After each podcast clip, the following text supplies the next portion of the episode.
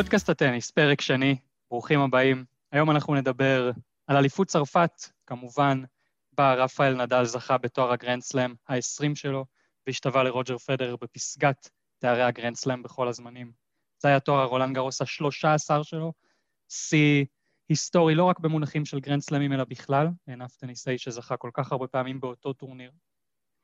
אני רוצה להודות לפני שאנחנו מתחילים לכל האנשים שהזינו לפרק הראשון, באפל מיוזיק, בספוטיפיי, בבלוג שלי ובכל במה אחרת, ושלחו לנו הרבה עצות וטיפים לשיפור ולשימור. אנחנו לוקחים את הכל, אנחנו משתפרים, ואנחנו נלמד את העבודה ונמשיך ונפיק תוכן איכותי לכל אוהדי הטניס בישראל. אני נמרוד דרור, ואיתי נמצא ארז אלגזי, שהוא אוהד נדל מספר אחד בארץ ובעולם, אולי מקום שני אחרי טוני נדל, כנראה שגם מעליו, ואני חושב שאין מתאים מלתת לארז לפתוח את הפרק ולספר לנו איך הוא מרגיש אחרי מה שהתרחש אתמול. שלום נמרוד, שלום שלום, שלום לכולם. אז אני מבין שעליתי, עליתי בדירוג, מהפודקאסט הקודם הייתי מקום שני אחרי אימא של רפאל נדל, והיום אני מקום שני אחרי טוני נדל. אתה למעשה נשארת במקום, פשוט טוני קפץ מעל אימא. אז אז כן, אז קודם כל שלום לכולם, ברוכים הבאים לפרק, אנחנו רק בפרק השני שלנו וכבר יש לנו פרק חגיגי במיוחד, כפי שנמרוד אמר, שכן אתמול רפאל נדל זכה בתואר הגרנדסלאם ה-עשרים שלו, והשאלה הראשונה המתבקשת בעצם, לפני שאנחנו ככה צוללים, כי יש לנו באמת בלי סוף דברים לדבר עליהם וקצרה יריעה מלהכיל, אז השאלה הכי חשובה כרגע היא, נמרוד, מה שלומך? תראה, אני חושב שזה קצת לא הוגן, כי אני שאלתי אותך מה שלומך, בתקווה שאתה תפיח קצת שמחה וששון בפרק הזה. אני אספר לך, אני כתבתי שיר, שאני מניח שמרבית המאזינים לפודקאסט קראו אותו בעמוד שלי, והשיר הוא על כמה אני שונא את רפאל נדל, כמובן בצחוק, אני לא שונא אותו, אבל שנאה ספורטיבית בריאה כזאת, מהסוג שגורם לנו, אני חושב, להיות אוהדי ספורט, וכמה אני מעודד את ג'וקוביץ', וכמובן שאתה יכול לתאר לעצמך שלא כל כך נהניתי מהגמר אתמול, ולמעשה אפילו די התבאסתי, ונאלצתי לנער את הבאסה הזאת בריצת אחד עשר קילומטרים בפארק הירקון, ש... כמו שאתה יודע, זה מרומם את הלב והנפש. זה מה שאני אוהב לעשות אחרי שאני רב עם אשתי, ואחרי שנדל מנצח במשחקים.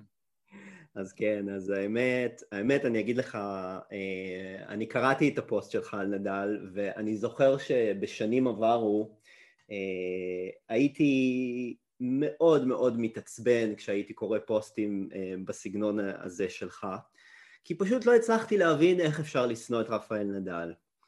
אבל uh, חלפו שנים ואני התבגרתי והבנתי בעצם שכמו שנמרוד שונא את רפאל נדל על כל מה שרפאל נדל עולה לו בעבר, אני בדיוק שונא באותה מידה את נובק ג'וקוביץ' והיום קצת פחות את פדרר, כי הקונפליקטים עם פדרר הולכים ומתמעטים, אבל uh, שברונות הלב שאני חוויתי מנובק ג'וקוביץ' אה, היו כה רבים וכה כואבים וכה אה, עוצמתיים שנצרבו עמוק עמוק ב- ב- בלב שלי ושל כל אוהד אה, נדל, שאני לא יכולתי שלא לחוש מעט הזדהות עם, הפוד, אה, עם, עם, עם, הפ, עם הפוסט שלך נמרוד, וכמובן מכיוון אחר לגמרי, כן? אבל... אה, ואני, ואני שמח שאתמול באיזשהו מקום הייתה, הייתה הנקמה שלנו, של אוהדי פדר, אוהדי נדל, סליחה, אני קצת מתרגש,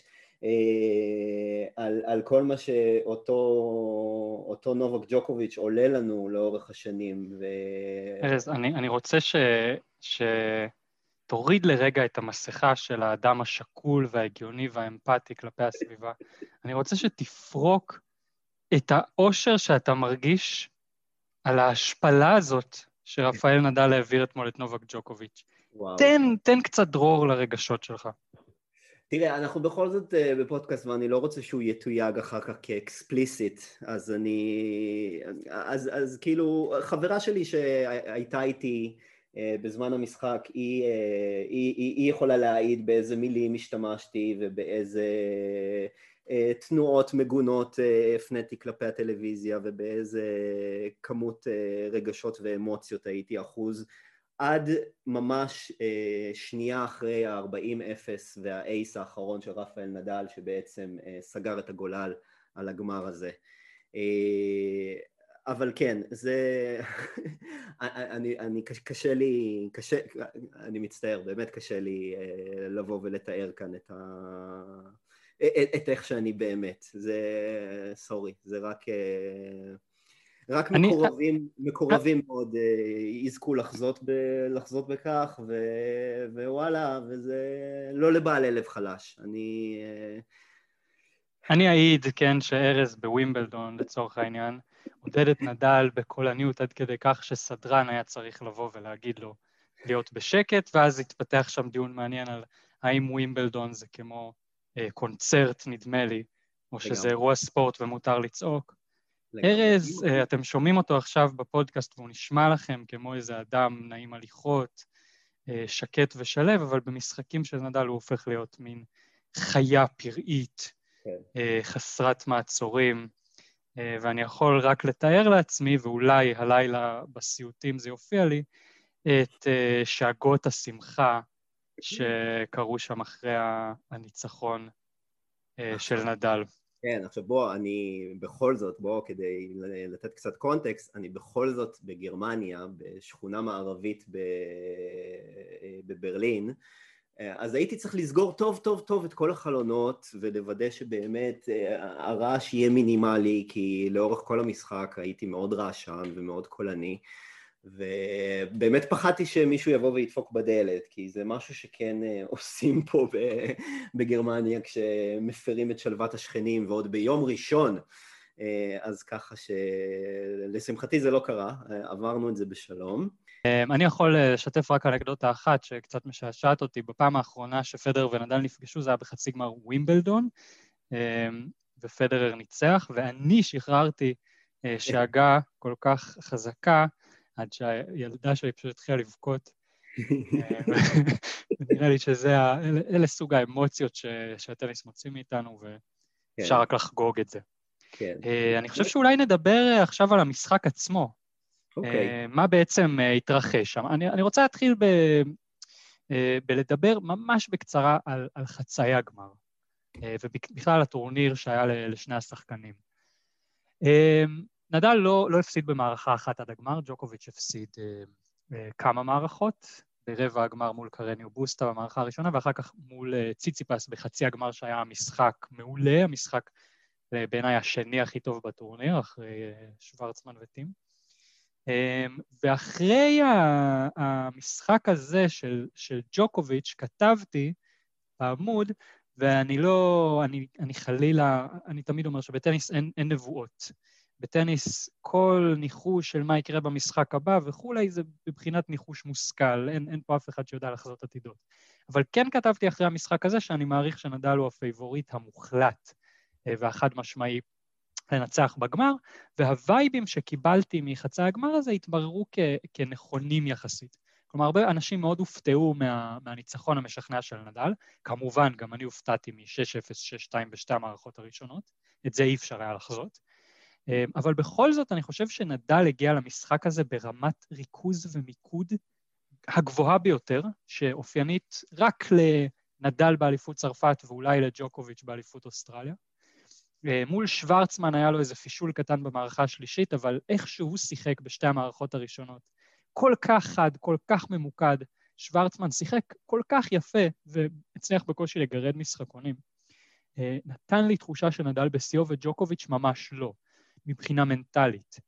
ג'וקוביץ' נתן לציציפס לא רק לברוח שם עם המערכה השלישית והרביעית, אחרי שכבר היה לו מאץ' פוינט, אלא הוא נראה, עשה טעויות, לא היה מספיק משולהב, היה נראה שהוא, שהוא בתוך הבועה שלו, כן, בא לעשות את העבודה, אבל שהוא לא שם, הוא לא משחק ברמה שיכולה לאפשר לו לנצח את נדל בגמר אליפות צרפת. עכשיו, זה, זאת חוכמה קצת בדיעבד.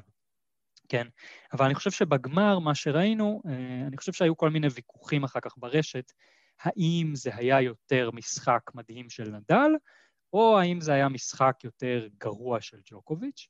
אני חושב, כן, ארז, האמת שלא דיברנו על זה, אבל אני מניח ששנינו מסכימים שזה היה הרבה יותר משחק מצוין של נדל, מאשר משחק לא טוב של ג'וקוביץ'. אני חושב שנדל שיחק, ואגב, ג'וקוביץ' אמר את זה ברעיון אחרי המשחק, הוא שיחק משחק מושלם. במיוחד בשתי המערכות הראשונות, במידה רבה גם במערכה השלישית.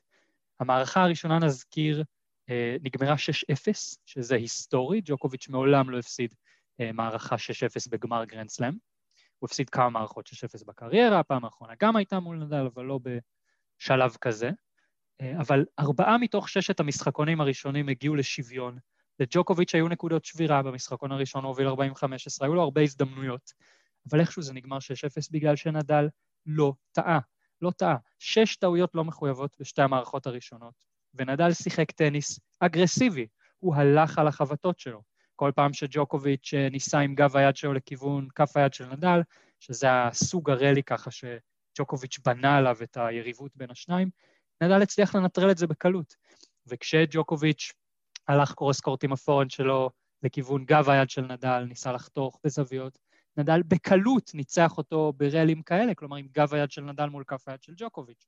הדרופ שוטים, זה אולי הנושא הטקטי הכי מדובר שהיה בגמר, ג'וקוביץ' לאורך כל הטורניר ואפילו מרומא, התאמן על כל הסיפור הזה של הדרופ שוטים, כמויות על גבי כמויות של דרופ שוטים, עוד מרומא בגמר מול שוורצמן הוא חוות איזה עשרים דרופ שוטים, ונדל די בקלות אני חושב הצליח להתמודד עם הטקטיקה, בשתי המערכות הראשונות ג'וקוביץ' ניצח ברוב הנקודות כשהוא הקע דרופ שוט, משהו כמו שישים אחוז, אבל צריך לזכור שדרופ שוט על חיימר זו בבסיסה חבטה אגרסיבית, זו חבטה שאתה חובט כשאתה בדרך כלל בעמדה טובה, בקדמת המגרש באופן יחסי, ואתה יודע שאתה מסוגל עכשיו לחוות חבטה שיכולה להביא לך יתרון ברור בנקודה. לנצח שישים אחוז זה בסדר, אבל כשאתה מתאמן על הדבר הזה כל כך הרבה ובונה עליו את הטקטיקה שלך מול נדל, זה לא מספיק טוב. במערכה השלישית נדל כבר קרא את הטקטיקה הזאת. מאוד בקלילות, ג'וקוביץ' חוות לא פחות מ-עשרה דרופ שוטים רק במערכה השלישית, וניצח רק שתי נקודות מתוך עשר בטקטיקה הזאת. כלומר, ג'וקוביץ' היה בבעיה טקטית מאוד מאוד מאוד חמורה. ועוד דבר אחד שאני רוצה להוסיף ככה מבחינת מה שהלך על המגרש מבחינה אה, אה, טכנית, זה שג'וקוביץ' ונדל לא שיחקו אתמול הרבה נקודות ארוכות, כמו שאנחנו רגילים לראות במשחקים ביניהם, אם אנחנו נזכרים בכל גמרי הגרנד סלאם הגדולים, ובאליפות צרפת חצי הגמר ב-אלפיים ושלוש עשרה, לא היו הרבה נקודות ארוכות, כלומר במשחקים בין טים לשוורצמן, בין ג'וקוביץ' לציציפס, בטח במשחק בין נדל לשוורצמן, היו הרבה, הרבה יותר נקודות ארוכות, ובנקודות הארוכות שהתפתחו למעל חמש, שבע, תשע חבטות, די היה שוויון ביניהם. היתרון של נדל ממש לא היה בנקודות הארוכות, בנקודות שהוא נאלץ לשחק הגנתי, אלא בנקודות הקצרות. כן, ואנחנו מפנים, כמו שעשינו בפעם הקודמת, אגב, את כל המאמרים שאנחנו נדבר עליהם בפרק הזה, כל הנתונים, אנחנו נקשר אליהם, גם בתיאורים של הפודקאסט בספוטיפיי, באפל מיוזיק וגם בבלוג שלי, ככה שאתם יכולים להיכנס ולראות על מה אנחנו מדברים בדיוק. בניתוח של קרגו שונסי באתר הסבב, הוא ניתח בעצם איך התקיימו הנקודות הקצרות, הנקודות של עד שלוש חבטות, כלומר סרב פלוס אחד, ההגשה, ההחזרה והחבטה לאחר מכן. דיברנו בפרק הקודם על איך נדל במהלך הקריירה שכלל את ה... את היכולת שלו לגמור נקודה בחבטה השנייה שלו, בחבטה השלישית בסך הכל בנקודה, ובאמת בנקודות הקצרות, נדל אתמול הצטיין בטירוף, הצטיין מאוד, חבט שמונה ווינרים, ובסך הכל טעות אחת בנקודות הקצרצרות האלה, ג'וקוביץ' שישה ווינרים, שש עשרה טעויות לא מחויבות, שש עשרה טעויות לא מחויבות, אנחנו מדברים על, ה, על הדאבל פולטים, ועל הטעויות בחבטה השלישית, זה נתון מדהים, כלומר, כשאני ראיתי את המשחק, אני חשבתי, טוב, ג'וקוביץ' פה נופל קורבן ליום מטורף של נדל. אני עדיין חושב את זה, ומצד שני, לג'וקוביץ' כן יש קייס להגיד פה שזה לא היה המשחק הכי טוב בקריירה שלו, לא רק באשמת נדל, כי כשאתה טועה שש עשרה פעמים בחבטות הראשונה והשנייה שלך ברלי, במשחקוני ההגשה שלך, חשוב להגיד, זה אומר שאתה כן מעניק כמה נקודות בחינם ליריב שלך. כמובן שהטעויות האלה התרחשו בגלל שג'וקוביץ' היה כל כך ערני לזה שנדל לא טועה, והוא כל כך חד, כלומר הוא הרגיש צורך ללכת על יותר מדי, היה לחוץ. הטעויות האלה לא קרו בוואקום, נדל, בטניס אומרים unforced error, טעות לא מחויבת, וזה נתון שהשם שלו קצת מטעה, כי יש יריב מהצד השני של המגרש, וכשאתה טועה טעות בלתי מחויבת, הרבה פעמים זה בגלל שהיריב נכנס לך לראש. ובכל אופן היה פה איזשהו שילוב, במיוחד בשתי המערכות הראשונות, פרפקט סטורם של ג'וקוביץ' שמשחק טוב, בעיניי זה לא היה משחק רע של ג'וקוביץ', אבל זה היה משחק טוב, לא מעולה, ונדל ששיחק בעיניי את המשחק הכי טוב שלו בסבב, מזה שבע שנים פחות או יותר, מאז אלפיים ושלוש עשרה. אז, אז כן, תראה, קודם כל, אין לי הרבה מה להוסיף על, ה, על, ה, על הניתוח הזה, שהוא באמת ניתוח מקיף, אבל אני כן רוצה להוסיף כמה דברים קטנים. אז קודם כל, באמת לגבי הנקודות הקצרות, אז בוא נוסיף כאן גם את החבטה השנייה של הראלי, כלומר את הריטרן. אז, אז בריטרן, רפה לא החזיר סך הכל ארבע, ארבע נקודות, ארבע הגשות של ג'וקוביץ', לעומת אחת עשרה הגשות של נדל שג'וקוביץ' לא הצליח להחזיר. אגב, שני הנתונים מדהימים, כן? כן, כן. נדל, נתון שלו מהעולם הזה, גם הנתון של ג'וקוביץ' מרשים, וזכור לי שבמערכה השלישית, מתישהו נדל החטיא איזו החזרה, וג'וקוביץ' נשא עיניו לשמיים ואמר תודה לאל שהוא מועיל בטובו להחטיא פעם אחת. בהחלט. עכשיו, צריך גם לתת לזה קונטקסט. ג'וקוביץ' הוא המחזיר הכי טוב בסבב. עכשיו, אוהדי נדל חששו מאוד בעיקר מהאספקט הזה של המשחק של ג'וקוביץ', מהריטרן שלו. בגלל שהוא תמיד מחזיר את הכדור ממש לרגליים של נדל, קרוב לכמה, מאוד מאוד קרוב לבייסליין, ונדל השיג אתמול, בנוסף לארבעה אייסים, אחד מהם בנקודת משחק, השיג עוד אחת עשרה נקודות שג'וקוביץ' בכלל לא הצליח להחזיר, בנוסף לשמונה, לשמונת הווינרים שציינת מקודם במכה השלישית, שנולדו מהחזרה, מהחזרה שג'וקוביץ' כן הצליח להחזיר, אבל בגלל שהסרב היה כל כך טוב, לרפה היה קל לתת את, את, את הווינר במכה השלישית. אז כלומר, המון המון המון נקודות קלות אה, לרפה היו במשחק הזה, שזה משהו מאוד מאוד מאוד לא אופייני אה, במאץ'אפ ביניהם, אה, וכמובן גם רק ארבע נקודות ש... שנדל לא הצליח להחזיר על הסרף של ג'וקוביץ', שזה גם נתון בעיניי לא פחות ממדהים. עכשיו, אה, דבר נוסף שרציתי לציין, שאני חושב שלא הזכרת, זה ש... המשחק התקיים אה, תחת, אה, לא תחת כיפת השמיים, אלא תחת גג סגור. אה, עכשיו, זה נתון מאוד מאוד חשוב שצריך אה, להתייחס אליו. אה, קודם כל, אני לא יודע אם שווה כל כך אה, להתייחס פה למה בסוף החליטו שכן יהיה תחת גג סגור, כי גשם לא היה אתמול בפריז. כלומר, כל פעם שהעבירו את המצלמה בהחלפות הצדדים, והראו לנו מה קורה מחוץ לאצטדיון, אז ראינו קצת עננים ובעיקר הרבה שמש. אז לי באופן אישי לא כך ברור למה החליטו לסגור את הגג לפני שהתחיל המשחק, וברגע שהחליטו... מלי שירד גשם לפני, לפני שהתחיל המשחק, כלומר, בתחילת המשחק ראו צילום בחוץ והיה רטוב. כן, אבל אני חושב שבזמן שהמשחק התחיל כבר לא היה גשם בכלל. נכון. כן, אז עכשיו, עכשיו חשוב גם לציין בהקשר הזה שברגע שמחליטים, ברגע שהמשחק מתחיל עם גג סגור, לא פותחים אותו באמצע. להפך כן, כלומר אם המשחק מתחיל עם גג פתוח ופתאום מתחיל לרדת גשם, אז אפשר לסגור אותו, אבל ברגע שהמשחק מתחיל עם גג סגור, לא יפתחו אותו יותר. שזה זכור לנו מחצי הגמר ב-אלפיים ושמונה עשרה בווימבלדון, שסגרו את הגג באמצע ואחר כך חידשו אותו אחרי יום, וג'וקוביץ' ביקש שהגג יישאר פתוח, בעצם הוא לא הסכים שיפתחו מחדש, למרות שזה כבר היום חדש. כן. שהגג יישאר סגור. יישאר סגור. כן.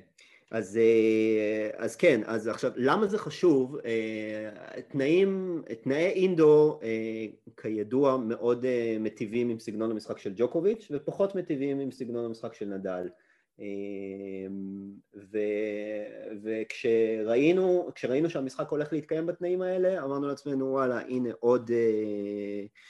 עוד משהו להתמודד איתו, בנושא, לא, יש לנו גם את הלחץ של, של לזכות ב, לנו, כן, אני לא רוצה להגיד לנו, סליחה, לנדל, עוד משהו להתמודד איתו, גם יש לו את היריב הכי קשה שהיה לו אי פעם, גם יש לו עכשיו את הלחץ של להשוות את השיא של פדרר, ועם כל הדברים האלה, ועם הגג הסגור, להצליח באמת לנפק את אחד המשחקים הכי גדולים שלך בקריירה, משחק באמת חף מטעויות, ומשחק באמת, אין לי, אין, אין לי מספיק מילים בשביל לתאר אותו, אני חושב ש... שזה באמת אחד ההישגים הכי גדולים של נדל, המשחק הספציפי הזה. אני מסכים. אני גם, ג'וקוביץ' אחרי המשחק הודה שהוא חשב שהתנאים בכלל של אליפות צרפת, לאו דווקא הגג, למרות שהגג מן הסתם הוסיף, שהוא חשב שהתנאים מטיבים איתו. כלומר, אנחנו גם דיברנו על זה בפרק הקודם, גם תנאי מזג האוויר, גם הכדורים,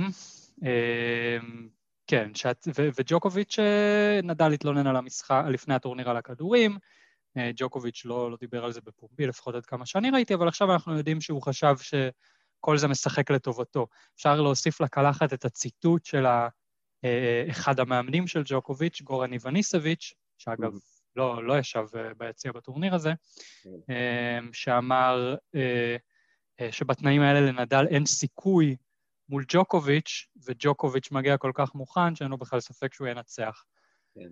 בסדר, גורן. אני הייתי די מופתע, אני האמת לא שמעתי את, אני לא שמעתי את זה עד אחרי שהמשחק נגמר, שמעתי על זה רק בדיעבד, אבל זה מאוד מפתיע שזה מגיע מקרב המחנה של... של ג'וקוביץ', כי זה לא הסגנון שלו, לזכותו יאמר, של ג'וקוביץ'. זה לא הסגנון שלו, אבל בוא, בוא נגיד שאמירות משונות מקרב המחנה שלו, מקרב אבא שלו, לצורך העניין, זה לא חדש לנו. זה בהחלט, כן, אבל גם חשוב, אני חושב, לציין בהקשר הזה, שאת ג'וקוביץ' מאמנים לסירוגין, מריאן ויידה וגורן איווניסביץ', ובטורניר הזה היה איתו מריאן ויידה, לא היה איתו גורן איווניסביץ', אז אני לא יודע, אולי אפשר אה, בנסיבות מקלות אה, לייחס את, ה, את, ה, את הציטוט הזה ל, לפרשן ופחות למאמן, כי הוא באמת, אה, הוא, לא היה פה, הוא, הוא לא היה בפריז בכלל, למיטב ידיעתי. לא, הוא, הוא היה ב, ב, בצ'לנג'ר עם, עם תניסאים אחרים צעירים, אני לא יודע אם יש נסיבות מקלות, אבל מכל מקום זה הציטוט שנאמר על ידו. אני רוצה נקודה אחרונה על המשחק עצמו, פשוט דיברת על ההחזרות, אני מחזיר אותנו חמש דקות אחורה. במערכה הראשונה לג'וקוביץ' היו אחוזי הגשה ראשונה איומים, אם אני לא טועה ארבעים, ארבעים וקצת אחוז הגשה ראשונה בפנים, ובשתי המערכות הבאות, סליחה? ארבעים ושתיים, כן. ארבעים ושתיים. אז בשתי המערכות הבאות הוא שיפר מאוד את האחוזים, אבל זה בא על חשבון הורדה במהירות של ההגשות. כלומר, ג'וקוביץ' הוא בדרך כלל המגיש הטוב מבין השניים, ההגשות הראשונות שלו עולות על אלה של נדל, ההגשות השניות אולי אפשר לדבר על זה, אבל ג'וקוביץ' חובט יותר אייסים, ג'וקוביץ' מחזיק, שומר על משחקון ההגשה שלו יותר בקלות. אתמול המהירויות של ההגשות שלהם היו כמעט זהות, ובסוף המשחק ההגשה השנייה של נדל הייתה מהירה מזו של ג'וקוביץ', ההגשה הכי מהירה שלהם הייתה באותה מהירות, כלומר ג'וקוביץ' קיבל איזו החלטה להוריד בסיכון של ההגשות שלו, כדי להכניס יותר הגשות ראשונות, וזה כנראה גם משהו שפגע בו. אפשר לייחס את זה לזה שנדל הגיע למשחק, כמו שאתה אומר, בשיא הפוקוס והמוכנות למשחק הכל כך חשוב הזה, וג'וקוביץ' מבחינה מנטלית, לא, לא, לא הגיע מוכן כמו נדל. וזה עולה ביוקר כשאתה משחק בגמר אליפות צרפת מול נדל. אי אפשר, אי אפשר פשוט להרשות לעצמך את הדבר הזה. כן. אז זה, זה הגמר שהיה לנו, ואני חושב שהגיע הזמן לדבר קצת על, על ההישג של נדל, שלושה עשר תארים באליפות צרפת, עשרים תארי גרנדסלאם, אבל איכשהו נראה לי שה-שלוש עשרה בצרפת זה הישג אפילו יותר היסטורי. עשרים תארי גרנדסלאם יש לפחות עוד תניסאי אחד שיש לו את המספר הזה, ועוד תניסאי אחד שיש סבירות לא נמוכה שישתווה לזה בעתיד הקרוב. שלושה עשר תארים באליפות צרפת, שסביר מאוד להניח שבעוד שבעה חודשים יהפכו ל-ארבע עשרה, אין, אין, אין דבר כזה, אין להישג הזה אך ורע בעולם הטניס. ובכלל צריך בעולם הספורט לחפש מאוד מאוד בדקדקנות כדי למצוא הישגים שמשתווים להישג הזה. כן, עצם, עצם העובדה שאתה אומר ש, שבעוד שבעה חודשים סביר להניח שהמספר הזה יהפוך ל-ארבע עשרה, כשנדל יחגוג אם אליפות צרפת תתקיים בתאריכים המתוכננים, כלומר בסוף חודש מאי, תחילת חודש יוני, נדל יחגוג שלושים וחמש אה, באותה אליפות צרפת, ועצם זה שאנחנו כבר עכשיו אומרים שהוא הפייבוריט לזכות בתואר הזה, אני חושב שזה מעיד יותר מכל על, על באמת, על גודל ההישג שלו ועל על ההשתלטות הבלתי נתפסת שלו על, ה, על הטורניר הזה. אז, אז ככה, אם, אם באמת נזרוק קצת מספרים לאוויר, אז, אז כאמור, שלושה עשר תארים ברולאן גרוס, אין אף שחקן בהיסטוריה, לא בגברים ולא בנשים, שזכה בטורניר יחידים שלוש עשרה פעמים. ונדל עשה את זה אה, לא, לא בסתם טורניר, אלא באחד מארבעת הטורנירים הכי חשובים של עולם הטניס. אה, הבאה בתור זו מרטינה נברטילובה, שזכתה בטורניר שיקגו שתים עשרה פעמים. אז אה, נדל שבר גם את השיא הזה. הוא חגג אתמול את אה, ניצחונו המאה אה, ברולאן גרוס, אם אני לא טועה, שני טניסאים היחידים שהגיעו למעל מאה ניצחונות בגרנד סלאם, הם, הם נדל ופדרר, ופדרר, אם אני לא טועה, עשה את זה בשני גרנד סלאמים, גם בווימבלדון וגם באוסטרליה. אני צודק, נמרוד? אתה צודק. כן. בנוסף, זה היה הניצחון ה-תשע מאות תשעים ותשע שלו בסבב, ו... ועוד עוד מספר, מספר מעניין, יש לו מאה עשרים וחמש ניצחונות במשחקים של הטוב מחמש, במשחקים של הטוב מחמש על חמר, ושני הפסדים, כלומר פחות משני אחוז. אנחנו נגיד, למרות שזה קצת מסוג הדברים שלא אמורים להגיד בכל, שגם שני ההפסדים האלה, אחד מהם בכל אופן היה, היו כשנדל, לא היה במיטבו. אלפיים וחמש עשרה מול ג'וקוביץ' זאת הייתה שנה. מבחינה בריאותית נדל היה בסדר, אבל מבחינת איפה שהטניס שלו, איפה שהמנטליות שלו הייתה, נדל הודע בהרבה רעיונות שבשלב הזה שהקריירה היה לו מין חשש להכות בכדור כמו שהוא יודע, התוצאות שלו היו על הפנים. באליפות אוסטרליה כמה חודשים לפני הוא הפסיד מערכה לתומש ברדיך בבייגל. רק שנבין איפה הוא היה מבחינת הקריירה, וההפסד לסודרלינג, במיוחד בשנים האחרונות, איכשהו בזמן אמת זה קצת פחות היה על השולחן, אבל הרבה, הרבה קולות נשמעים שבחדרי ההלבשה זה היה ידוע שנדל עלה למשחק חולה, פצוע, אבל אנחנו ניתן לסודרלינג את מה שמגיע לו, בכל מקרה הוא שיחק משחק, כן. במה העולם הזה, אבל אלה שני ההפסדים, כן. כן. כן, עכשיו, שחקנים שזכו לשחק נגד נדל, אז רק ארבעה מתוכם ברולאן גרוס, סליחה, שחקנים שזכו לשחק מול נדל ברולאן גרוס, בתוך מאה ושתיים המשחקים הללו, רק ארבעה מתוכם הצליחו לזכות ביותר ממערכה אחת נגדו, במצטבר. עומד בראש הרשימה זה נובק ג'וקוביץ', שלקח לנדל שבע, שבע מערכות סך הכל, רוג'ר פדר עם ארבע, רובין סודרלינג עם שלוש, באות, כולה, שלושתן באותו משחק שנמרוד ציין, וג'ון איזנר, אה, בעצם הוא וג'וקוביץ' היו היחידים שהצליחו אה, לגרור את נדל לחמש מערכות בפריז, שניהם הפסידו, אה, אבל בעצם אלו היו שני המשחקים היחידים בכלל שנגררו לחמש מערכות. אז אפילו דומיניק טים, שנדל, שהוא בעצם היה הטוען, הטוען, אחד הטוענים לכתר, הטורניר הזה, שהוא הגיע לשני הגמרים בשנים האחרונות ולשני חצאי הגמר בשנתיים שלפני כן, שכבר שיחק מול נדל ארבע פעמים ברולאן גרוס, הוא עדיין לא הצליח לקחת לנדל יותר ממערכה אחת בארבעת המפגשים הללו.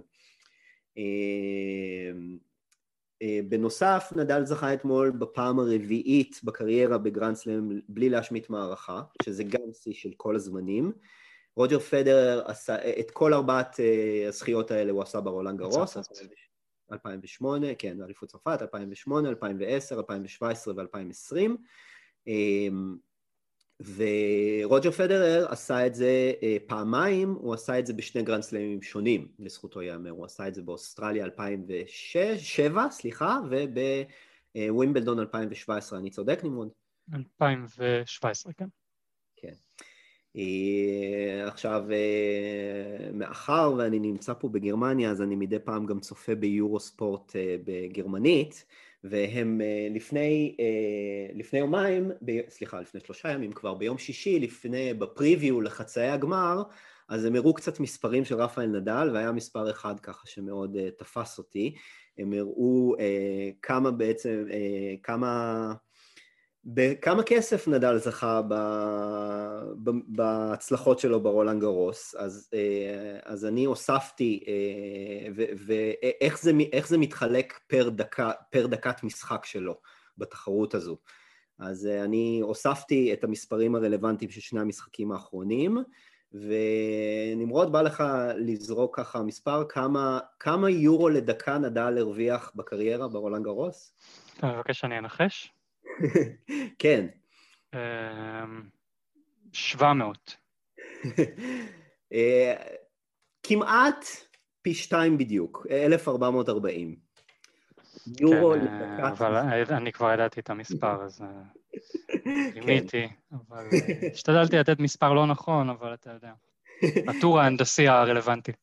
כן, טוב, זה היה מונח לנו בנוטס של ההתכוננות לפוד, אז, אז כן, אז אלף ארבע מאות ארבעים יורו לדקה, לא רע סך הכל, הייתי אומר. סך הפרסים של נדל רק באליפות צרפת הוא גבוה יותר מ... שהיינו, אתה יודע מה, אז אתה תמשיך לדבר, אבל אני אבדוק בינתיים כמה הטניסאים הרוויחו בכל הקריירה, יותר מי שנדל הרוויח באליפות צרפת, בוודא. לנדל יש עשרים מיליון ותשע מאות אלף יורו, כלומר כמעט עשרים ואחד מיליון יורו רק מהרולאן גרוס, נמרוד תכף נראה אם הוא יצליח להוציא לנו את המספר של מספר הטניסאים שזכו ביותר מכך בקריירה שלהם.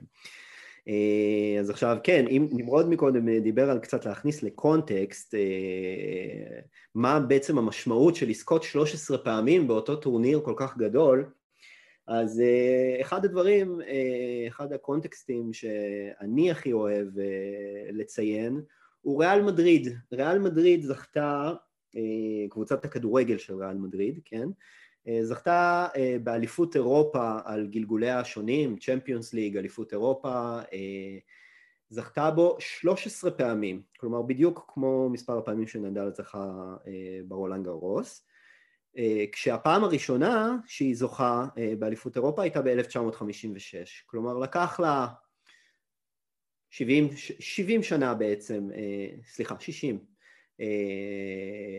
על מנת להגיע אה, למספרים שנדל הגיע, אה, שנדל הגיע אליהם בקריירה של בן אדם אחד. אה, אז ככה, רק קצת כדי לסבר את האוזן, עד כמה ההישג הזה הוא לא מהעולם הזה. בינתיים שלפתי לנו את הנתון, שמונה עשר טניסאים, זה כולל את נדל, אה, אנחנו מדברים רק על סבב הגברים, הרוויחו יותר מ-עשרים ואחד מיליון דולר, על המגרש בפרסים כספיים בכל הזמנים. נדל, אם רק הוא היה משחק באליפות צרפת, ולא בשום טורניר אחר, הוא היה מדורג במקום ה-שמונה עשרה בכל הזמנים בפרסים כספיים על המגרש. לא רע, לא רע. אבל חשוב גם להגיד בהקשר הזה שפרייז מאני זה פרמטר שהוא קצת משקר, כי הפרסים לאורך ההיסטוריה השתנו דרמטית. לחלוטין. ואני חושב שג'ון מקנרו, אני לא יודע כמה כסף הוא זכה בקריירה, אבל אני מניח שהוא היה זוכה בפי שניים, אם לא יותר, אם הוא היה זוכה בדיוק. הרבה, הרבה, הרבה יותר. רוד לייבר זכה באיזה פרס כספי מגוחך לאורך הקריירה, איזה מיליון דולר או משהו כזה. סטן וברינקה זכה כמעט באותו פרס כספי לאורך הקריירה כמו פיט סמפרס. כן, ופיט סמפרס זה טניסאי שאת רוב התארים זכה בשנות ה-תשעים, לא כל כך מזמן, אבל הפרסים הכספיים גדלו באופן דרמטי. אני די זוכר האמת בתחילת שנות ה-אלפיים, את הפעם הראשונה שהפרס הכספי לזוכים באליפות ארצות הברית הגיעו למיליון דולר, וזה היה איזה ביג דיל בזמנו, עכשיו הם עומדים על שלוש נקודה שש, נקודה שמונה, משהו בסגנון הזה. אני זוכר גם שג'וקוביץ' עקף את פדרר, שזה כבר היה יחסית מזמן, הוא עקף אותו בסכום הזכויות, שזה היה לחלוטין לא פרופורציונלי להישגים שלו, לעומת ההישגים של פדרר. נכון. כן, אז ככה זה פרמטר עם כוכבית, בערבון מוגבל צריך לקחת אותו. אלא אם אתה הבנקאי של רפאל נדל, ואז אין כוכביות. אבל באמת אני חושב שהנקודה פה היא שהשיא של נדל באליפות צרפת הוא שיא שאנחנו תמיד, יש מין אמירה כזאת ששיאים נועדו להישבר, אבל זאת אמירה שהיא לא נכונה בעיניי. עולם הספורט המקצועני הוא עולם די צעיר. בסופו של דבר המשחקים האולימפיים חזרו לעולם ממש בסוף המאה ה-תשע עשרה, שיאים ספורטיביים אמיתיים, התחילו להיספר, בוא נגיד, אחרי מלחמת העולם השנייה, אולי נהיה קצת יותר עניין. ספורט הפך לנחלת ההמונים רק מאוחר יותר, בעצם רק כמה עשרות שנים נאספים שיאים אמיתיים אה, בענפי הספורט השונים, ובהחלט יהיו שיאים שלא יישברו, או שיקח אה, מאות שנים אפילו עד שמישהו יוכל לשבור אותם. והתחושה היא שהשיא של נדל באליפות צרפת, שהוא עצמו, יכול אפילו להגדיל אותו בשנתיים הבאות, זה שיא כזה. אי אפשר לעלות על הדעת, שחקן שזוכה שלוש עשרה פעמים באותו טורניר גרנד סלאם. כלומר, אנחנו נצטרך שחקן שיתחיל את הזכיות שלו בערך באותו גיל כמו נדל, כן, תשע עשרה, עשרים, עשרים ואחת מקסימום, יהיה ברמות הכי גבוהות של הסבב לפחות חמש עשרה שנים. נדל, נזכיר, שיחק באליפות צרפת שש עשרה פעמים בסך הכל, וזכה שלוש עשרה פעמים מהן בתואר. פעמיים הוא הפסיד, ופעם אחת הוא נאלץ לפרוש בגלל הפציעה בפרק כף היד. נצטרך שחקן שיהיה כל כך, מה שנקרא, head and shoulders מעל כל היריבים שלו על משטח מסוים, ככה שבמשך עשור וחצי הוא ישלוט בגרנד סלאם מסוים. כן, פדרר עם המומחיות הבאמת מדהימה שלו על דשא, שזה נראה לפעמים כאילו דשא נתפר למידותיו של פדרר וסגנון המשחק שלו, לא זכה בווימבלדון עשר פעמים. כן, הוא באמת טניסאי ידש אולי הכי גדול בכל הזמנים, אולי יחד עם סמפרס ובורג, לא כל כך חשוב, אבל גם אז קמו יריבים שיכלו לו בשלבים מסוימים, אם זה היה נדל ב-אלפיים ושמונה, ג'וקוביץ' ב-אלפיים וארבע עשרה, אלפיים וחמש עשרה ו-תשע עשרה. מה שנדל עשה באליפות צרפת, הוא בלתי, נסב... בלתי, בלתי נתפס, כלומר, ברמה של כל ענפי הספורט בעולם. זה באמת שיא, מה שראינו אתמול, שספק אם נראה נשבר בימי חיינו. אני חושב שאפשר לוותר על המילה ספק. אני, האמת, אני מוכן אפילו לרשום, להתחייב שאם השיא הזה יישבר בימי חיי, אני מוכן לרשום בצוואה שלי שכל הכסף שלי יתרם לאקדמיה של רפאל נדל, באמת. טוב, ארז, אז כמו שהזכרנו בפרק קודם, אני עורך דין, ואני חושב שאנחנו יכולים לאשר את הצוואה הזאת, צריכים שני עדים, ואני חושב שלפודקאסט אני מקווה שיש יותר משניים. כן, אז רשמנו לפנינו. כן, אבל, אבל, אבל מה שכן, ברצינות חשוב להגיד, אני חושב שזה גם הגרנדסלאם, גמר הגרנדסלאם ה-שלוש עשרה שלו בפריז, כלומר, הוא עלה אפילו על פדרר בווימבלדון, לפדרר היו בווימבלדון שנים עשר גרנדסלאמים, שנים עשר גמרים, סליחה, שהוא זכה בשמונה מתוכם. ונדל הגיע ל-שלושה עשר גמרים והוא זכה בכולם, הוא לא הפסיד גמר אחד. והכי מדהים בכל הסיפור הזה זה שהיד עוד נטויה, כלומר, כמו שאמרת מקודם, אתה, אתה כבר מניח אוטומטית שהוא הפייבוריט ל-אלפיים עשרים ואחת. יש אדם אני... בעולם שלא מניח את זה? אומר את זה כאילו זה מוזר. כן, כן, כן. בסופו של דבר ראיתי איזשהו ציוץ בטוויטר, בסופו של דבר משחקים ברולנד גרוס ב... מאי, או, מאי, יוני, או בספטמבר, אוקטובר, משחקים עם בבולט או עם ווילסון, אבל בסופו של דבר רפאל נדל מנצח.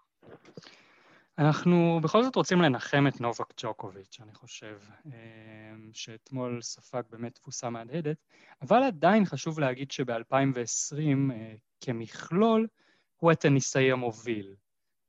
בין היתר זכה באליפות אוסטרליה, כמובן, זכה ב...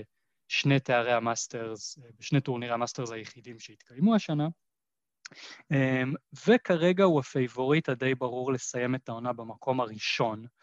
השנה, למי שלא יודע, הדירוג העולמי הוא מעט שונה, ממש על רגל אחת, כל שנה הדירוג העולמי הוא דירוג רץ של חמישים ושניים שבועות, כן, שנה שלמה, ובעצם כל פעם שמגיעים לשבוע מסוים בשנה, הניקוד מהשנה שעברה יורד, כלומר, אליפות צרפת מתחילה ונגמרת ב-אלפיים ועשרים, אז הדירוג של אלפיים ותשע עשרה יורד.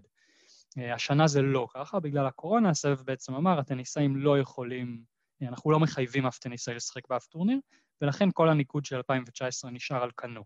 כלומר, באליפות צרפת הנוכחית נדל לא זכה ולו בנקודה, מכיוון שהיו לו אלפיים נקודות מ-אלפיים ותשע עשרה, לא ירדה לו אף נקודה מ-אלפיים ועשרים, אבל גם לא נוספה לו אף נקודה. כלומר, הדירוג השנה הוא, הוא קצת שונה. עד סוף השנה, ב-אלפיים ותשע עשרה ג'וקוביץ' זכה בטורניר המאסטרס בפריז, שזה הטורניר הכי גדול הבא בלוח השנה. נדל הגיע שם לחצי הגמר ופרש, ובאליפות סוף העונה בלונדון, ג'וקוביץ' ניצח במשחק אחד בשלב הבתים, ונדל ניצח בשניים.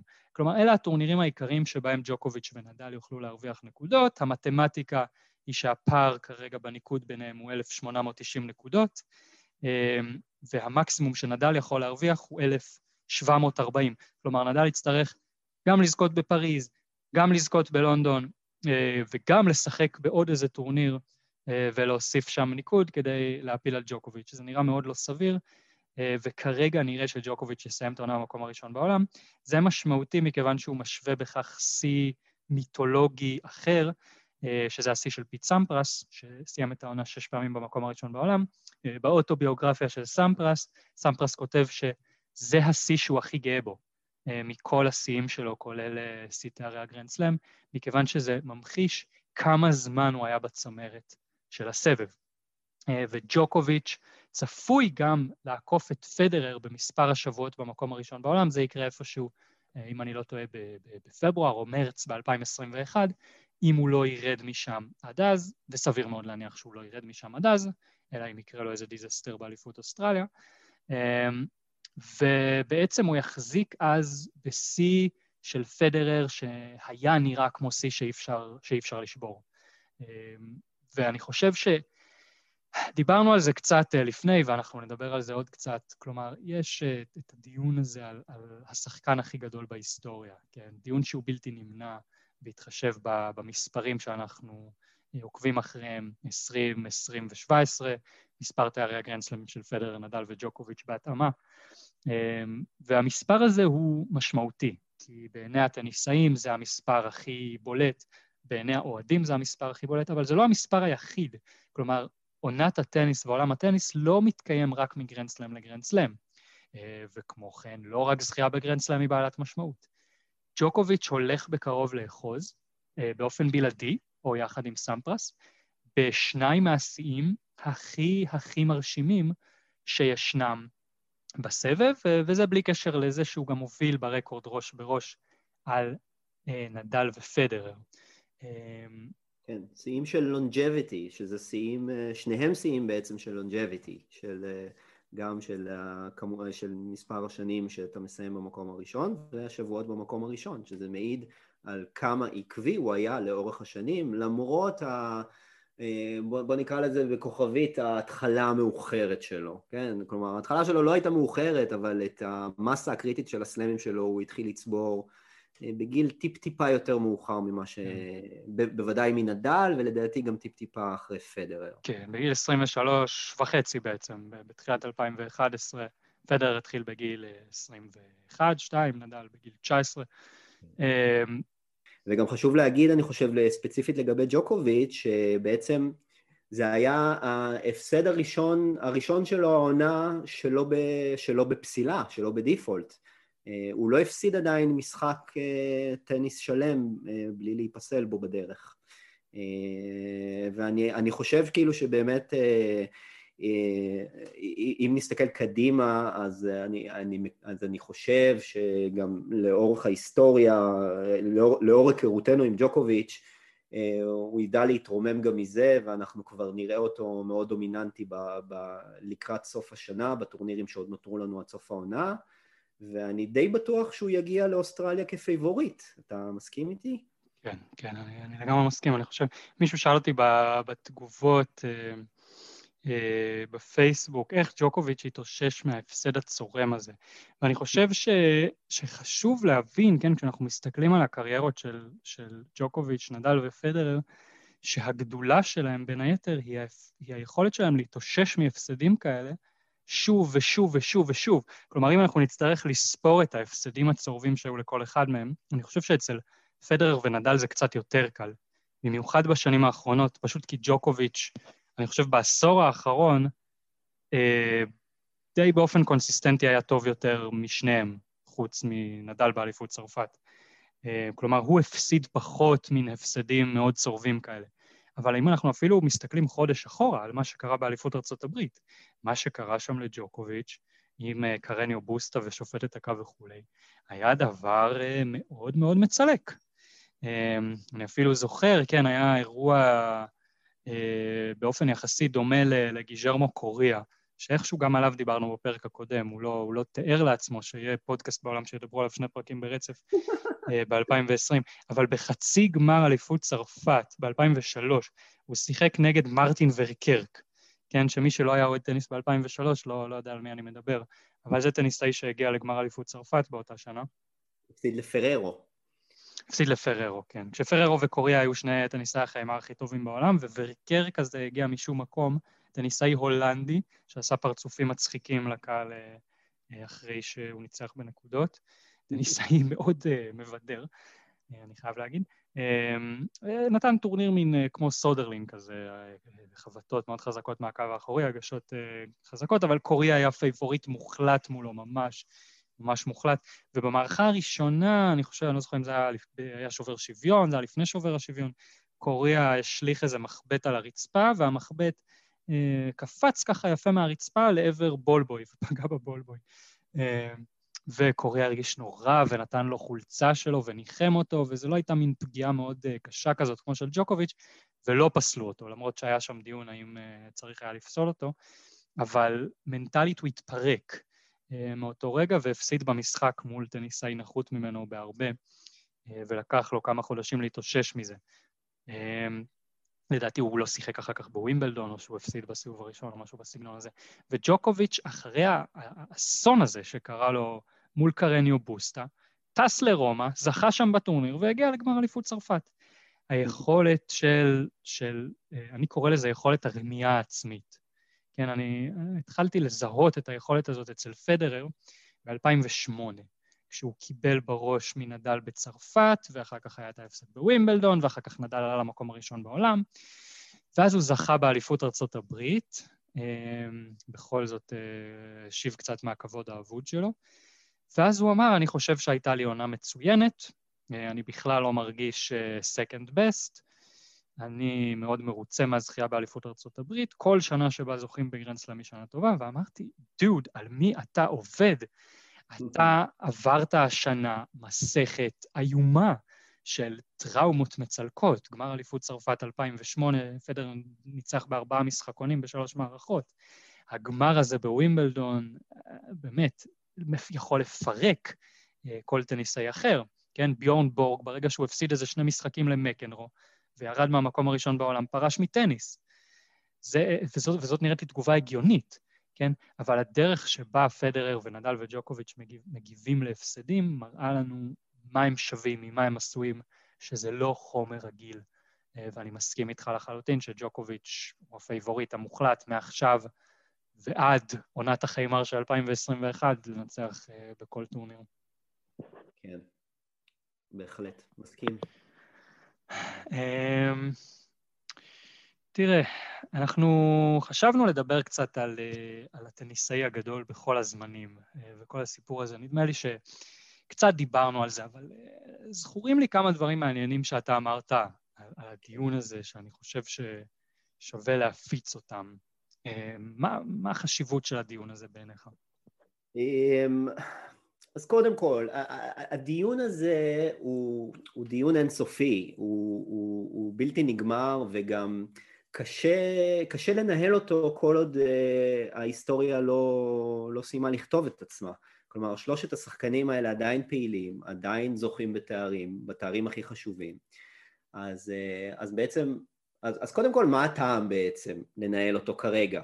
נכון? אז אוקיי, אז היום נדל הוא הטניסאי הכי גדול בעולם, אה, מחר פדרר יזכה באוסטרליה, ואז הוא יהיה הטניסאי הכי גדול בעולם, ואז אחרי זה ג'וקוביץ' יזכה ברולאן גארוס, ווימבלדון, ו-יו אס Open ברצף, ואז הוא יהיה הטניסאי הכי גדול בעולם. בקיצור, אז, אז קודם כל, אז זה א', זה א', קשה לנהל את הדיון הזה כרגע.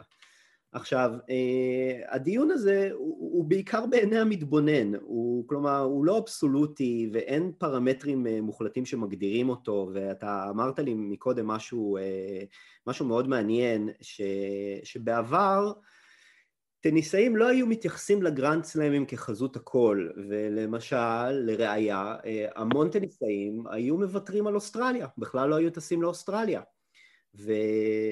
וכלומר, מבחינתם המורשת שלהם הייתה לאו דווקא בשחייה של גרנד סלאמים, אלא בדברים אחרים. כלומר, מן הסתם גם בגרנד סלאמים, אבל זו לא הייתה חזות הכל. אנחנו רק, רק כדי להמחיש את הנקודה הזאת, ושזה לא כל כך מזמן. אחד מה... לפני ג'וקוביץ' ופדרר, מי שזכה הכי הרבה פעמים באליפות אוסטרליה בעידן הפתוח בגברים, זה אנדרי אגסי, שזכה שם ארבע פעמים. הפעם הראשונה, כן, אגסי, נזכיר, הגיע, התחיל לככב בסוף, בסוף שנות ה-שמונים, זכה בתארי גרנד סלאם בתחילת שנות ה-תשעים, uh, המשחק המפורסם שהפאה כמעט נפלה לו מהראש, זה היה באליפות צרפת ב-תשעים ואחת, כן, הוא פעם ראשונה שיחק באליפות אוסטרליה ב-תשעים וחמש, פעם ראשונה שהוא שיחק שם, הוא גם זכה בתואר. Uh, כלומר, בכל הקריירה, אגסי שיחק כולה תשע פעמים באליפות אוסטרליה, כשזאת קריירה של עשרים ומשהו שנים. וזכה ארבע פעמים מתוכה. זכה ארבע פעמים מתוך תשע, כן.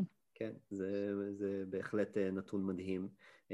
זה קצת כמו שאגב באולימפיאדות, שהאולימפיאדות חזרו לפעילות, אז הטניסאים לא היו מגיעים. האולימפיאדה הראשונה שחזר בה הטניס הייתה ב-שמונים ושמונה, גם ב-תשעים ושתיים וגם ב-שמונים ושמונה, רוב הטניסאים הבכירים לא, פשוט לא הגיעו, זה לא עניין אותם. אז מה שאני מנסה להגיד זה שבעצם הדינמיקה משתנה, המשמעות של דברים משתנה ככל שאנחנו מתקדמים עם הזמן, ויכול מאוד להיות שבעוד חמישים שנה פתאום מישהו יבוא ו... לא מישהו יבוא, אלא פשוט אנחנו נסתכל על פרמטרים קצת אחרים, ופתאום יהיה מישהו שיזכה ב-חמישה עשר גרנד סלאמים, אבל אנחנו עדיין נחשוב שהוא טניסאי הכי גדול בכל הזמנים, כי א', ב', ג', ד', שאני לא יודע להגיד מה הם כרגע. אבל, אבל דברים אחרים שאפשר לדבר עליהם כבר היום, זה שבאמת מעבר לגרנד סלאמים, יש עוד באמת שורת פרמטרים ארוכה וחשובה ש... שצריך להתייחס אליה כש... כשבאים באמת לדון ברצינות בשאלה מי הטניסאי הכי גדול בעולם, בכל הזמנים. אז יש, אז, אז יש כמובן את תארי המאסטרס, שהם גם כן טורנירים שמאוד חשובים לשחקנים, והשחקנים הגדולים, השחקנים הכי טובים, משתתפים כמעט בכולם, משתדלים מאוד לא לפספס אותם, ומאוד מאוד חשוב להם לזכות בהם. יש כמובן גם את ההד-טו-הד הפנימי בין שלושת השחקנים האלה.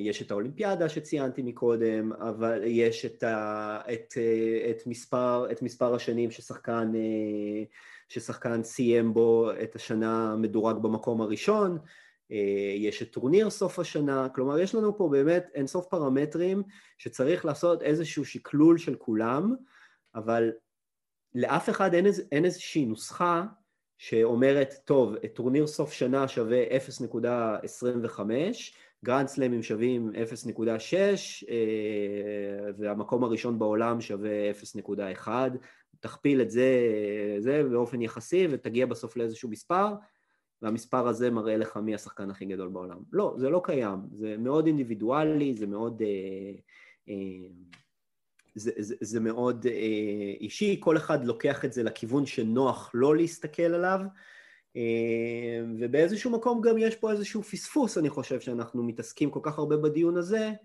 ומפספסים פה דברים אחרים שהם חשובים לא פחות, שזה כל מיני שאלות של אסתטיקה ושאלות של, של דברים שהם מעבר למספרים. אני חושב שזה גם באמת ספורט, בסופו של דבר, טוב, זה, זה כבר דיון באמת פילוסופי, מה זה ספורט, למה אנחנו... כן. בכלל מתעסקים בדבר הזה. אני לא חושב שמישהו יעלה על דעתו שנחליט שפיקאסו הוא אמן גדול יותר מוואן גוך, כי הציורים שלו נמכרו ביותר כסף, או כי הוא מכר יותר עותקים, או כי הציורים שלו מוצקים ביותר מוזיאונים. נכון. אני חושב שזאת... ופה זה כביכול יותר קל בטניס, כי, כי בטניס ובספורט באופן כללי, כי יש לנו מספרים, אז יותר קל לנו לאחז במספרים. אבל אסור לשכוח, אני חושב, במיוחד אנחנו, שאנחנו חיים היום את, ה, את, את שלושת השחקנים האלה, אסור לשכוח, לשכוח שבסופו של דבר המספרים האלה הם באיזשהו מקום קצת השטחה של ההיסטוריה. ובעוד חמישים שנה, אם נגיד עדיין הפרמטר הזה יהיה הפרמטר הכי חשוב, אז כן יזכרו כנראה רק את המספרים, רק את, אבל, אבל זאת תהיה איזושהי השטחה, ובסופו של דבר אנשים שלא ידעו את רוג'ר פדר ולא ידעו את רפאל נדל ולא ידעו את נובק ג'וקוביץ', אז הם יסתכלו על המספרים האלה ויגידו, אוקיי, טוב, אני לא יודע עכשיו מה היה head to head ביניהם, אני לא יודע כמה שנים הוא סיים במקום הראשון וכמה שנים הוא סיים במקום הראשון. זה בסופו של דבר מבחינתי אינדיקציה מספיקה כדי לדעת מי מהם יותר גדול ממי. ו... וזהו, וכאילו זה משהו באיזשהו מקום, זה, זה הטבע האנושי, ואי אפשר להתחמק מזה, אבל צריך, אני חושב, בבואנו לקיים את הדיון הזה, לזכור שבאיזשהו מקום, רק מספרים הם באיזשהו מקום קצת השטחה של המציאות. נכון, ורק כדי לתת דוגמה ככה מחזקת את הדבר האחרון שאמרת, אם ניקח את הטניסאי שהיה נחשב עד לפני שלושים שנה לגדול בכל הזמנים כנראה, זה רוד לייבר. רוד לייבר הוא טניסאי שלמי שקצת לא בקיא בהיסטוריה של הענף, עד אלף תשע מאות שישים ושמונה, הענף היה מחולק בצורה מאוד חדה למקצוענים וחובבנים, שזאת הייתה חלוקה אווילית למדי, מקצוענים הורשו להרוויח כסף וחובבנים לא. טורנירי הגרנד סלאם, שאנחנו מכירים היום, היו טורנירים חובבניים. ובעצם מה שקרה, הסבב החובבני היה נחשב למין סבב פיתוח, לטובת הסבב המקצועני. רוד לייבר זכה בגרנד סלאם בהידיעה, כלומר בכל ארבעת טורנירי הגרנד סלאם ב-אלף תשע מאות שישים ושתיים, ומה שקרה כתוצאה טבעית זה שכתפו אותו לסבב המקצוענים. סבב המקצוענים אז היו כמה טורנירים, וזה היה מין קרקס נודד, שהם נדדו ממקום למקום ושיחקו זה, זה נגד זה משחקים, והטניסאים הכי טובים בעולם שיחקו שם. עד אלף תשע מאות שישים ושמונה, כלומר שש שנים מהקריירה של רוד לייבר, הוא לא שיחק בכלל בטורנירי הגרנד סלאם, וב-שישים ושמונה חזר הסבב, תכף ומיד רוד לייבר ב-שישים ותשע זכה שוב בגרנד סלאם, כלומר ארבעת טורנירי הגרנד סלאם כולם בשנה אחת, ובעצם הוא סיים את הקריירה עם מספר יחסית נמוך של תארי גרנד סלאם, אבל היה ברור, כן, לכל מי שהיה מעורב בענף, שבמשך איזה עשור שלם, רוד לייבר היה הטניסאי הכי טוב בעולם. וכשאנחנו באים לדבר על המורשת של רוד לייבר, להעריך אותה בכמה תארי גרנד סלאם הוא זכה, זה מצחיק. זה, זו לא האמת. זה לא משקף בכלל. מרטינה נברטילובה, שכיכבה בשנות ה-שבעים וה-שמונים ואפילו תחילת ה-תשעים, כמעט לא שיחקה באליפות אוסטרליה, וגם אליפות צרפת לא הייתה מטרה עבורה. היו שנים שבהם טניסאים אמריקאים בעיקר, אבל לא רק, העדיפו לשחק ב-דאבליו טי טי, World Team Tennis, שהיום זו תחרות רעבה מאוד שולית בארצות הברית, אבל אז חשבו שיש לה איזה עתיד, וזה התנגש עם אליפות צרפת, מי ששיחק שם לא שיחק באליפות צרפת. ג'ימי קונורס, נברטילובה, עוד כמה חבר'ה ויתרו כמה פעמים על אליפות צרפת בשביל ה-דאבליו טי טי, ונברטילובה אומרת, אם היה לי איזשהו מושג שהיו שופטים אותי לפי כמה תארי גרנד סלאם אני אזכה, הקריירה שלי הייתה נראית שונה, הייתי מתמקדת בתחרויות אחרות, הייתי עושה דברים אחרת. היא הייתה יכולה, היום אנחנו, כן, הסיוע של uh, uh, מרגרט קורט עם עשרים וארבעה תארי גרנד סלאם, סרינה עם עשרים ושלוש, אבל סרינה כאילו רודפת אחרי השיא הזה, קורט זכתה ב-אחד עשר תארים באליפות אוסטרליה, בשנה שבה, בשנים שבה כמעט אף טניסאי צמרת לא שיחקה שם בכלל. כן, אז, אז מה השיא הזה שווה? מה המשמעות של זה שלנברטילובה יש רק שמונה עשרה תארי גרנד סלאם? היא שווה יותר מזה אם אנחנו מקמטים הכל בתארי גרנד סלאם. בקיצור, המספר הזה, אם אנחנו מתייחסים למספר אחד, הוא באמת איזושהי השטחה של המציאות. אבל בסדר. אבל כן, אבל רק חשוב להגיד, having said all that, רפאל נדל הוא הטניסאי הכי גדול בכל הזמנים, וככה לראש של כל מי שטוען אחרת. עם זה אפשר להתווכח. עם זה אפשר להתווכח. ארז, אנחנו אולי נשאיר בכל זאת כמה דקות של דיון לדברים אחרים שקרו באליפות צרפת. הייתה לנו גם זוכה בעיניי מאוד מאוד מרגשת בנשים, איגה שוויונטק, שוויונטק ככה אמורים להגות בפולנית, אני דובק באיות האנגלי סביאטק, אלא אם אתם רוצים להתחיל להגיד ווז'ניאצקה, במקום קרולינה ווז'ניאצקה, במקום קרוליין ווז'ניאקי, אז be my guests, ביורן בורי במקום ביורן בורג, כל אחד והעדפות שלו. לא הכרתי את השניים האחרונים, נחמד. כן, כן, ווז'ניאצקה בפולנית גם. אז סביאטק זכתה באליפות צרפת, תוך אובדן של עשרים ושמונה גיימים בכל הטורניר, ממוצע של שניים במערכה, אלה מספרים ששייכים לתקופות אחרות ולשחקניות אחרות, לגרף, לנברטילובה, לסרינה. היא מעולם לא זכתה בטורניר בסבב, היא זכתה בווימבלדון לנוער, לפני שנתיים, כן, זה עד עכשיו ההיילייט בקריירה שלה, והיא שיחקה טניס, מדהים. אני לאורך הטורניר, במיוחד אחרי הניצחון שלה מול הלפ, השוויתי אותה לפדרר, בסגנון המשחק. לא, לא, לא בגלל, כלומר לפדרר בכל זאת יש כמה דברים שאין לה, כן, בעיקר ההגשה ומשחק הרשת, אבל הצורה שבה היא שולטת בנקודות והמשחקים מהקו האחורי, עם כף היד שלה, כשגב היד הוא לא חולשה, זו גם חוותה מצוינת, היריבות שלה נראו מגוחכות על המגרש, לא הייתה להן שום שליטה בנקודות. כן. כן, אני חושב שבעצם קנין הייתה, לקחה לה הכי הרבה גיימים, אני חושב, אם אני לא טועה, ארבע. אני חושב שהייתה עוד מערכה שהגיעה לשש ארבע, אבל, אבל המערכה מול קנין הראשונה הייתה, ללא ספק, הכי תחרותית, אני חושב, בטורניר של סביאטק, כלומר, זאת הייתה מערכה צמודה, קנין גם יכלה לנצח בה. באותה מידה שהיא הפסידה. אני חושב ש, שכן אפשר להגיד שהיה אולי מזל לסביאטק, שהיא לא נתקלה בטורניר בטניסאיות מאוד גדולות וחזקות. אני חושב ששם הלפי לא גדולה וחזקה. היא, כשאני אומר חזקה, אני מתכוון חזקה פיזית, כלומר, הטניסאיות מהסוג שמכה בכדור בעוצמה. אני חושב שהמשחק שלה, כשמתפתחים ריאלים, כשמתפתחות נקודות קצת יותר ארוכות, אז הוא מושלם, כי היא מסוגלת לבנות נקודות באיזושהי חוכמה שהיא כמעט הינגיסית, פדררית כזאת, ובאמת לשלוט בנקודות, אבל ברגע שהיא תתמודד מול טניסאיות מאוד חזקות, כמו אוסקה, סרינה במיטבה, טניסאיות מהסוג הזה, יכול להיות שיהיה לה יותר קשה, כלומר, היא, כן הדרך שלה לתחרות לא הייתה רצופה בטניסאיות מהסוג הזה, ובכל זאת זכייה סופר מרשימה. בהחלט. בהחלט. גם אני חושב שבמיוחד בקונטקסט של מה שעבר עליה באותו טורניר שנה שעברה, היא הפסידה להלפ, אותה שחקנית שהיא ניצחה ב... בשמינית הגמר, ניצחה אותה תוך ארבעים וחמש דקות בשנה שעברה, הלפ ניצחה את שוויונטק. אז ככה לחזור שנה אחרי ו... ולהתגבר על זה ולנצח, היא ניצחה את הלפ השנה שש אחת שש שתיים או שש שתיים שש אחת אם אני לא טועה, זה בהחלט הישג מרשים ביותר. יש עוד כמה...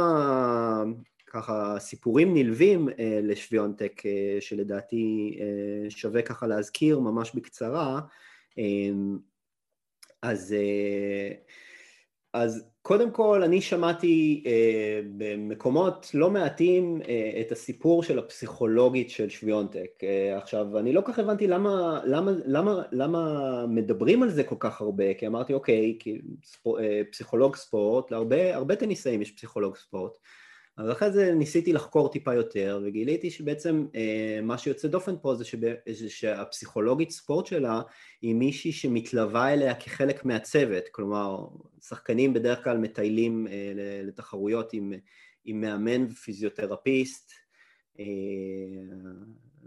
תלוי, תלוי ביכולות הכלכליות שלך כמובן, אבל בדרך כלל אלו שני הדברים הבסיסיים.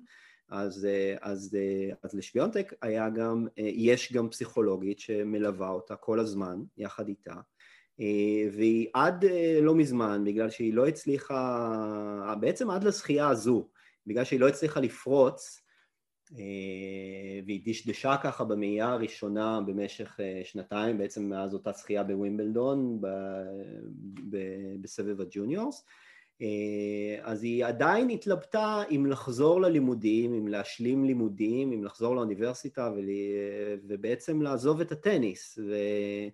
ובעצם אני חושב שרק השחייה הזו מקדה אותה לחלוטין עכשיו בטניס, ו... וזהו, ו... וטוב שכך, כי אני חושב שיש לה עתיד די מזהיר בסבב, לפי איך שהיא נראתה בטורניר הזה.